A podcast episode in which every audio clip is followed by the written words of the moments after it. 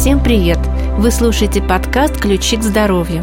Это короткие беседы о главном – простые способы лечения и профилактики заболеваний, духовное здоровье и библейские методы исцеления. С вами Людмила Яблочкина, и в этом выпуске я расскажу о том, как вернуть молодость. Суть антивозрастной программы – добиться гормонального фона, свойственного человеку в юности. Половые гормоны – это хозяева нашего хорошего самочувствия – на продление молодости женщины влияет хорошая работа яичников, а это напрямую связано с нормализацией веса, введением в питание продуктов, содержащих фитоэстрогены и поддержанием работы щитовидной железы. Продукты, богатые фитоэстрогенами, это бобы и фасоль, семена льна и льняное масло, орехи. Среди них большое количество фитоэстрогенов содержится в фисташках, также грецких орехах, арахисе, все соевые продукты, чеснок, из фруктов самый лучший вариант персики и абрикосы, из сухофруктов курага, чернослив и финики. Что касается мужчин, то чаще всего изменения в мужском организме также связаны с гормональными изменениями, и в частности со снижением выработки гормона тестостерона. Недостаток этого гормона приводит к увеличению жировой ткани, как правило, в области живота. Тестостерон занимает также важное место в регулировании настроения, влияет на когнитивные функции мозга, способность понимать, познавать, изучать, осознавать, воспринимать и перерабатывать получаемую информацию.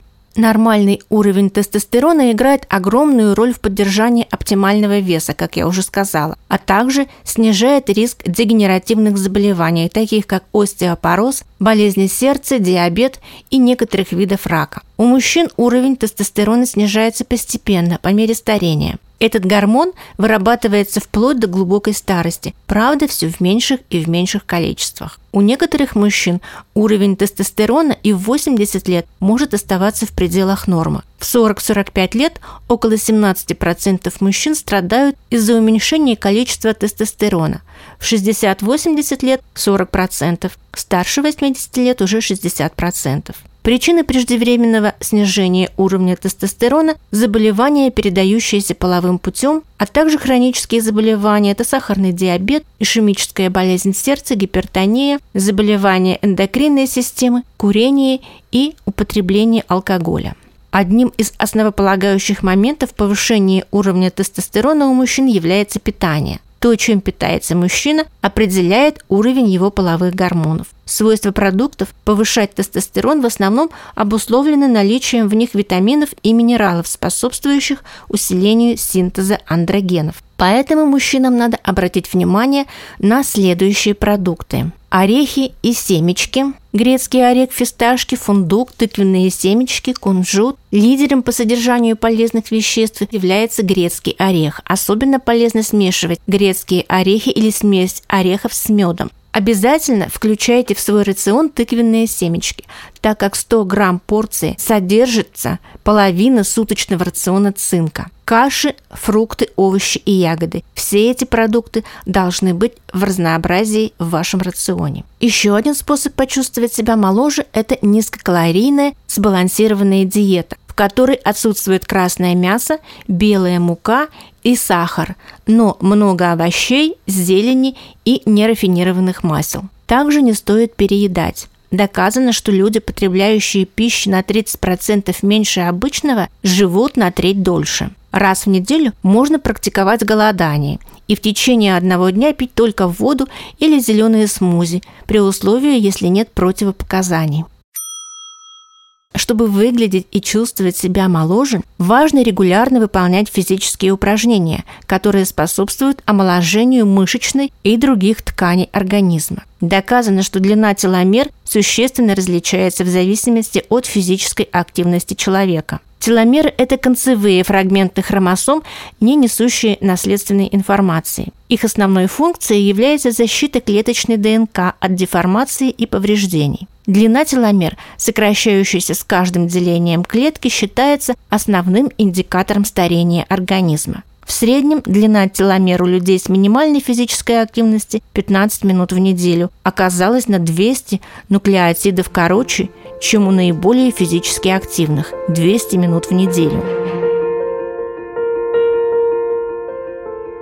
Следующее условие омоложения организма – это употребление чистой воды. Если вы будете пить слишком мало чистой воды, это не замедлит сказаться на вашей внешности. Вода является одним из наилучших средств поддержания красоты. Благодаря воде кожа остается гладкой, а тело ловким и полным энергии. Без воды слива превращается в чернослив. Подобное превращение может произойти с нашей кожей. Стоит только воде уйти из кожи, как она тут же смарщивается, становится сухой и шелушающейся. И здесь не поможет даже ведро крема против морщин. Столкнувшись с обезвоживанием, организм выделяет альдостерон. Это гормон, помогающий ему удерживать воду. Когда организм обезвожен, его температура несколько снижается, что приводит к накоплению жировых запасов, как одному из способов повысить температуру тела или предотвратить ее дальнейшее понижение. Также вода уменьшает аппетит, создавая ощущение наполнения желудка. С возрастом наша память начинает терять присущую ей в молодости остроту. Совсем недавно считалось, что с потерей памяти ничего нельзя поделать, но ученые обнаружили, что клетки человеческого мозга все-таки могут восстанавливаться стало известно, что даже поврежденный мозг в состоянии производить новые клетки. Поэтому, друзья, в следующий раз, когда вам захочется воспользоваться новейшим и очень дорогим кремом для кожи или проглотить таблетку, попробуйте сначала просто пить как можно больше воды. Она увлажнит кожу, сделает ее эластичной и здоровой, поможет справиться с аппетитом и улучшит память.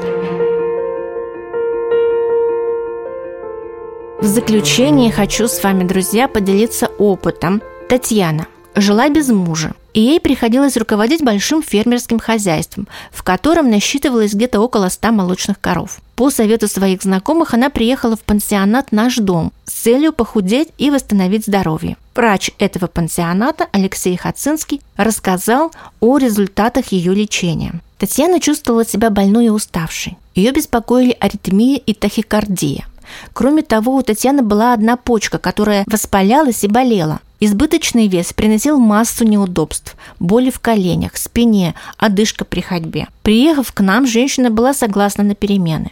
Питание у нее было двухразовое. На ужин она выпивала один стакан лимонной воды или отвар из семян льна. Завтрак и обед были разнообразными и сытными, но с минимумом растительных масел. Чтобы уменьшить воспалительный процесс в почке, мы назначили ей клюквенный морс два раза в день, травяной настой и тепловые процедуры на область поясницы. Татьяна совершала каждый день прогулки и делала зарядку среди красивых сосен вместе с остальными отдыхающими. Время в санатории не прошло зря. Женщина похудела на 7 килограммов, отдохнула, и ее общее состояние значительно улучшилось. Через год она приехала вновь. «Мне кажется, мы с вами где-то виделись», — сказал я женщине. «Да, неужели вы не помните меня? Меня зовут Татьяна. Понимаю, почему вы меня не узнали. За этот год я похудела на 25 килограммов и изменила прическу. Тогда я вспомнила ее. Но как теперь изменилась ее внешность? Она помолодела, кажется, на целых 10 лет. Уехав домой, Татьяна придерживалась полученных рекомендаций и похудела еще на 18 килограммов. Ее единственная почка не давала о себе знать и не воспалялась. Все говорило о том, что снижение веса пошло ей на пользу. Друзья, если вы имеете лишний вес, примите решение изменить свои привычки в питании и больше двигайтесь. Тогда вы обязательно ощутите легкость и обретете вторую молодость. На этом, друзья, мы прощаемся с вами. Если этот выпуск вам понравился, ставьте нам лайк и звездочку. Пишите нам, отправляйте сообщения в соцсетях, подписывайтесь и делитесь с друзьями. С вами была Людмила Яблочкина. Всего вам доброго, до встречи в следующем выпуске.